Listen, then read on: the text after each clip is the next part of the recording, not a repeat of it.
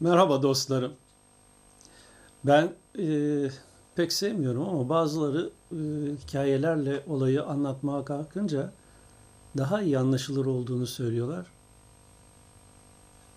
Ben de öyle başlayayım bari bu sefer gene. Adam mola vermiş. Kasabanın girişindeki faytoncunun önünde arabasıyla. Arabanın içinden eğile büküle inmiş. Gelmiş faytoncunun önüne selam vermiş.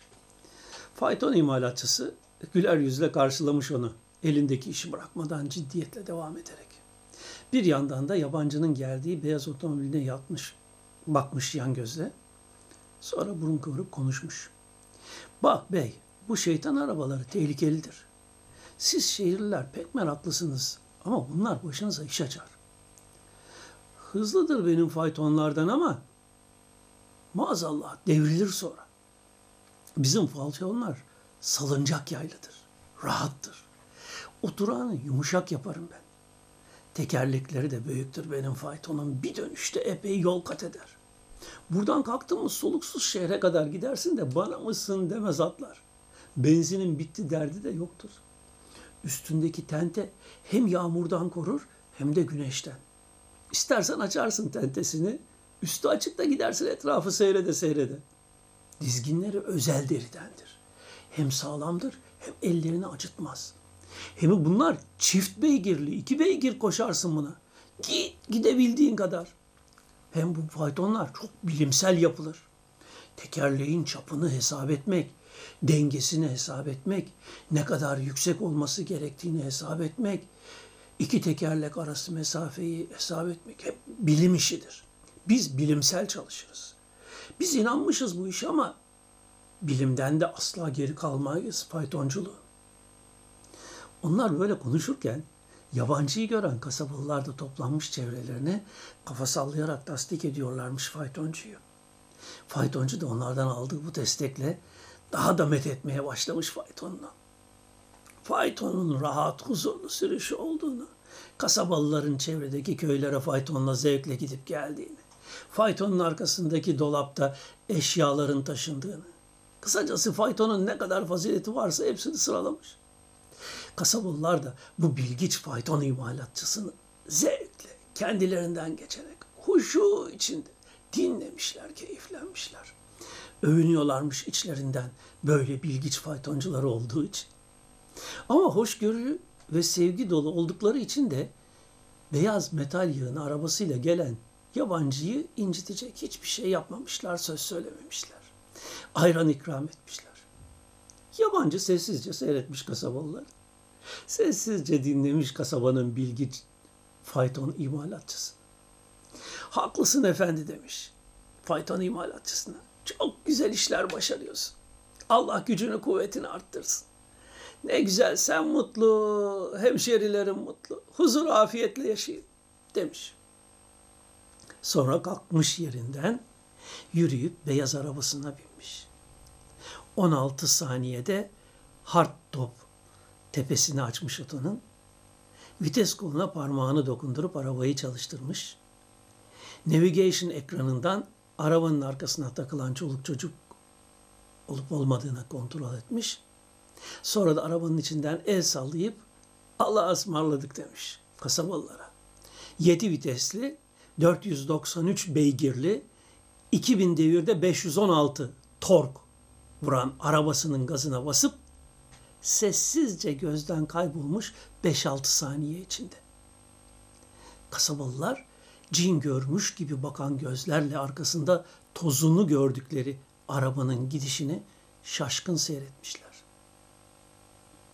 Faytoncu hala faziletinden ve güzelliğinden söz etmedeymiş kasabalılara. Sanki o yabancı hiç oraya gelmemiş gibi. Kasabalılar da zevk ve hayranlıkla dinliyorlarmış faytoncuyu. Uğrayan yabancıyı hiç görmemişçesine. İşte size bugün hikaye anlatarak gönlünüzü hoş ettim sanırım. Ha bir de şu geldi aklıma. Hani İslam dinini beğenmeyip Budizm ve bu tür inançlar peşinde koşanlardan söz etmiştim geçen konuşmalarımdan birinde ya. tasavvufun hası Budizm'deymiş falan. İnsan nirvana'ya ulaşacakmış kendi içinden om diyerek. Canlarım benim. Ortadaki Müslümanlığa bakıp İslam'ı budur sanan aydınsı canlar ya Budizm'den çağrı arıyorlar ya Hristiyanlıkta İsa'ya tapınma yolunu seçiyorlar. Tanrı'nın oğlu gelip onları uzay gemisine bindirip babasının yanına götürecek ya. Ama ne yapsınlar? Düşünün bir. İnsaf edin.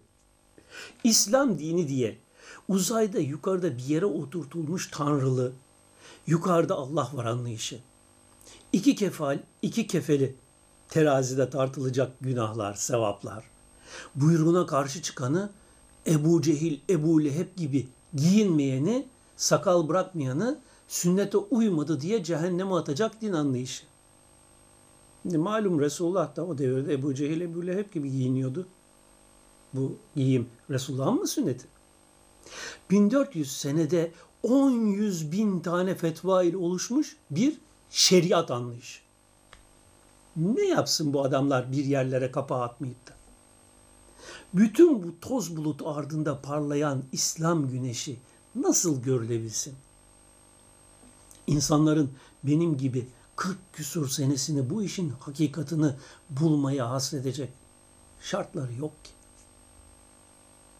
Oysa hangi anlayışta olursa olsun kıyamete kadar gelecek bütün insanlara hitap edecek kapsamda bir Kur'an ve din güneşi insanlığın üstünde parlamakta. Güneş istediği kadar güneş olsun. Bulutlar göğü kapladı mı güneşi göremez olursunuz. Ufkunuz da tepeniz de kararır. Hatta öyle olur ki önünüzü bile göremez olursunuz. Tek çare o kapkara bulutlu yöreden açık bulutsuz yörelere gitmektir. Resulullah güneşi bağnaz, derinliksiz, şekilci, militarist kafalı dindarlık bulutlarıyla örtülünce de insanlar o anlayış yöresinden uzaklaşmak için nereye kaçacaklarını bilemiyorlar yıllardır. Kimi Budizme, kimi Hristiyanlığa kaçıyor hoşgörü ve sevgisi yüzünden. Oysa insanlar bir görebilseler Resulullah güneşini, kolaylaştırın, zorlaştırmayın, sevdirin, nefret ettirmeyin diyen o sevgi abidesini, hayatını insanların geleceklerini kurtulmasına adayan o muhteşem insanı bir görebilseniz, o bulutlardan kurtulup, yukarıda Tanrı yok, boş yere olmayan şeye tapınıp dışarıdakinden bir şey beklemeyin. Allah adıyla her noktada ve zerrede var olanı, dışarıda değil kendi varlığınızda, özünüzde, kalbinizde, şuurunuzda, sırrınızda, hafinizde, ahfanızda arayın. Ve ona erin ki eriyesiniz demeye çalışan o muhteşem zatı bir fark edebilsek. İster erkek ol, ister kadın. Sen yeryüzünde halifesin Allah isimlerinin anlamını dışa taşıyan varlık olarak. Güzelliğini sana fark ettirmek isteyen o Allah Resulü'nü bir anlayabilsek. İki Müslüman birbirine kılıç çekerse ölen de öldüren de cehennemdedir diyen bir kişi birisini küfürle itham ettiğinde itham edilen Allah ve Resulüne iman eden bir kişi ise itham eden kafir olur. Uyarısını yapan Nebiyullah'ı bir değerlendirebilsek ve olayın en muhteşem yanını bir görebilsek nedir o yan? Nefsimizden başlayıp nefsimizin hakikatına yükselen Miraç yolu Allah adıyla işaret edilene uzanan yolculuk. Derunumuzdan, beynimizden başlayıp doğa kanunları denilen bedenimizin ve bedenimizin devamı olan ruhumuzun tabi olduğu kanunları ve çalışmakta çalışma sistemini tanımakla devam eden ve evrensel gerçekleri fark ettiren dışsal yolculuk. Her şey gördüğümden ibarettir, göremediğim şey yoktur. İlkelliğinden, çağdışılığından arınabilsek. Dünya düzdür, gökte Tanrı vardır, üç beş kanatlı melekleriyle işlerini görüp derdi gücü insanları, cinleri cehenneme atmaktır. Kainatın merkezi dünyadır. Her şey insana yaranmak için yaratılmıştır. Dar görüşlülüğünden kurtulup muhteşem Allah Resulü'nün açıklamış olduğu Sünnetullah isimli evrensel yaratılış sistem ve düzenini fark edebilsek, Allah adıyla işaret edilenin ve her zerrede isimlerinin özellikleriyle var olanın tüm varlıktaki tasarruf ve tahakkümünün her birimin özünden gelen bir biçimde açığa çıkmak üzere var olduğunu kavrayabilsek,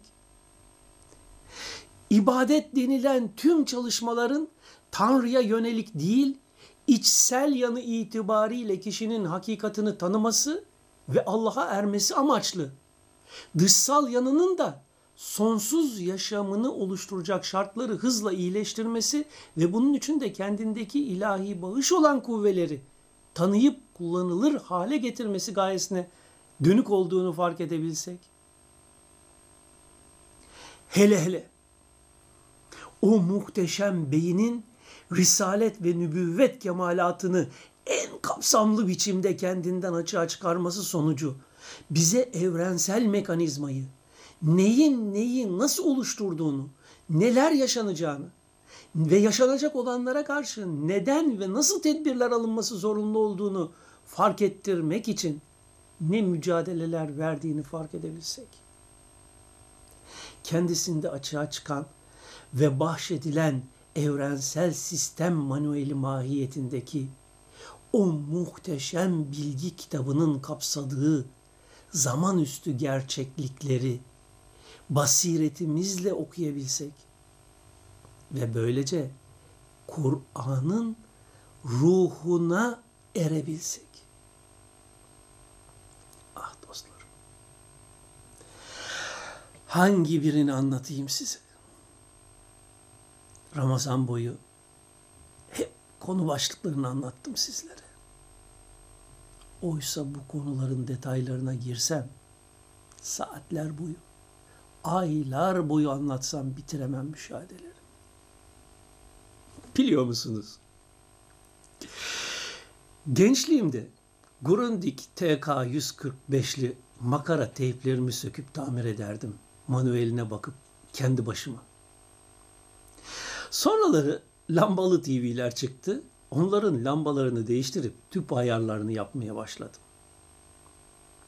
1303 kaplumbağamın karbüratörünü de söküp temizler, hava ayarlarını yapar, icabında memelerini değiştirir daha iyi hızlı gitsin diye süpap ayarlarını yapardım. Daktilo tamiri ise çocuk oyuncağıydı bana. Sonra bilgisayar geldi karşıma. 2 megabayt hard diski olan o günün en gelişmiş PC'siyle başladım işe. Türkiye'ye gelmeden önce en son Asus P5 AD2E boardlu 10.000 devirli hard diski olan SATA 4 gramlı bilgisayarımı yapıp imal edip onu getirdim buraya. Kendi göbeğimi kendim kestim hayatım boyunca elimden geldiği kadarıyla. Burnumu sokmadığım ne atom fiziği kaldı, ne kimya, ne tip, ne psikiyatri. Hep dini daha iyi anlamak uğruna. Düşündüm ki din ve Kur'an'ı anlamak için tüm bu bilgilere ihtiyaç var. Zira sistemde hepsi bir dişli bunların. Ve sonuçta sistem tümüyle entegre çalışan muhteşem bir mekanizma Allah'ın yarattığı. Okumadığım hadis veya tasavvuf kitabı ne kaldı bilmiyorum. Bunları anlaman için yaşamalısın diyen Ahmet Rufa'ya, Bursevi'ye bakıp 90-120 günlük riyazatlar, 3-5 günlük bağlamalı yani hiç iftar etmeden tutulan oruçlar mı yapmadım? Neler yapmadım? İnzivaya mı çekilmedim? Anlayacağınız yalnızca yürüyüp yalnızca Resulullah'a tabi olarak ilerlediğim hayat yolunda denemediğim pek az şey kaldı. 20 yaşındayken yalnız başıma gittim hacca. Sırtıma bir o hipi torbasından takarak. Kimler nelerle korkutmadı beni. Vehmimi tahrik etmek için. Ama ben yalnızca Allah'a inandım. Ve yalnızca Allah'a güvendim. Kimsenin anlayışıyla kendimi sınırlamadım. Hep yeniyi aradım. Herkesin görüşünü aldım, inceledim ama yalnızca kendi yolumda yürüdüm. Allah'ın bana takdir etmiş olduğu yolda onun ilmi, iradesi ve kudretiyle. Yeniye açık olmayanın yeniye erişme şansı asla yoktur. Yeni şeyler daima yeni uygulamalar eşliğinde açığa çıkar. Eski uygulamayla yeni şeyler üremez. Burada sizlerle samimi bir sohbet yapıp yeni uygulamalar olmaksızın yeniye ulaşılamayacağını anlatmaya çalıştım. Her yeni açığa çıkanın arkasında kesinlikle yeni bir uygulama vardır. Asla eski ile yeniyi elde etmek mümkün değildir kanaatimce. Onun için o mürid isminin, Fettah isminin, Kuddus isminin zikrinin beyinde yeni açılımlar meydana getireceğini düşünüp onları günümde uygulayarak bugünlere geldim. Ayrıca düşünüyorum ki düzenli ve sistemli bir çalışma ve dahi ibadet süreci olmaksızın tasavvuf konuşmak, okumak, hobi olmaktan öteye gitmez. Felsefe olarak kalır. Tasavvuf felsefesi okumak, tasavvuf felsefesi yazmak, tasavvuf ehli olmak değildir. Dünün tekrarı ile dünden öteye gidilmez.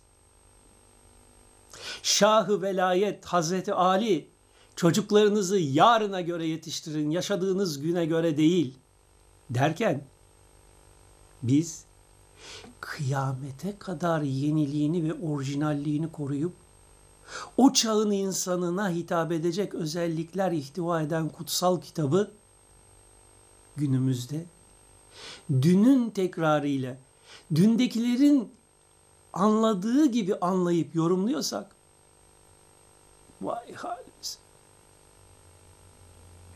Bunları şunun için anlatıyorum. Yaşım gelmiş 61'e.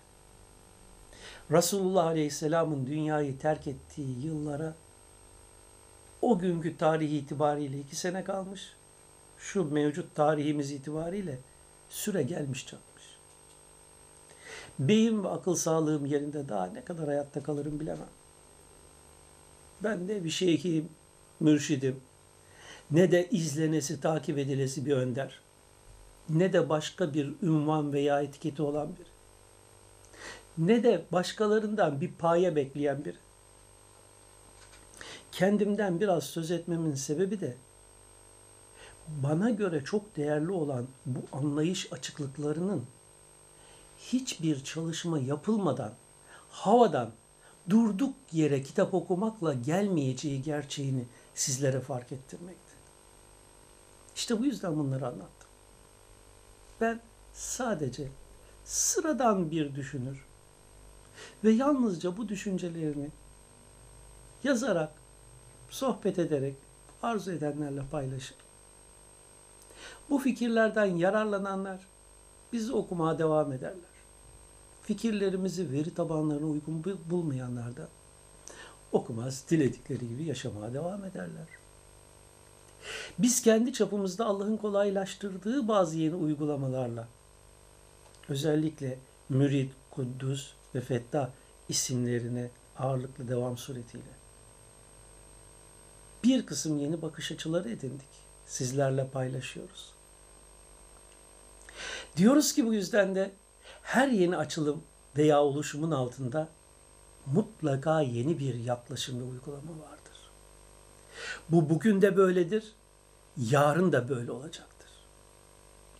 İstidat ve kabiliyetiniz olsa dahi klasik uygulama ile klasik verilerin ötesini elde edemezsiniz.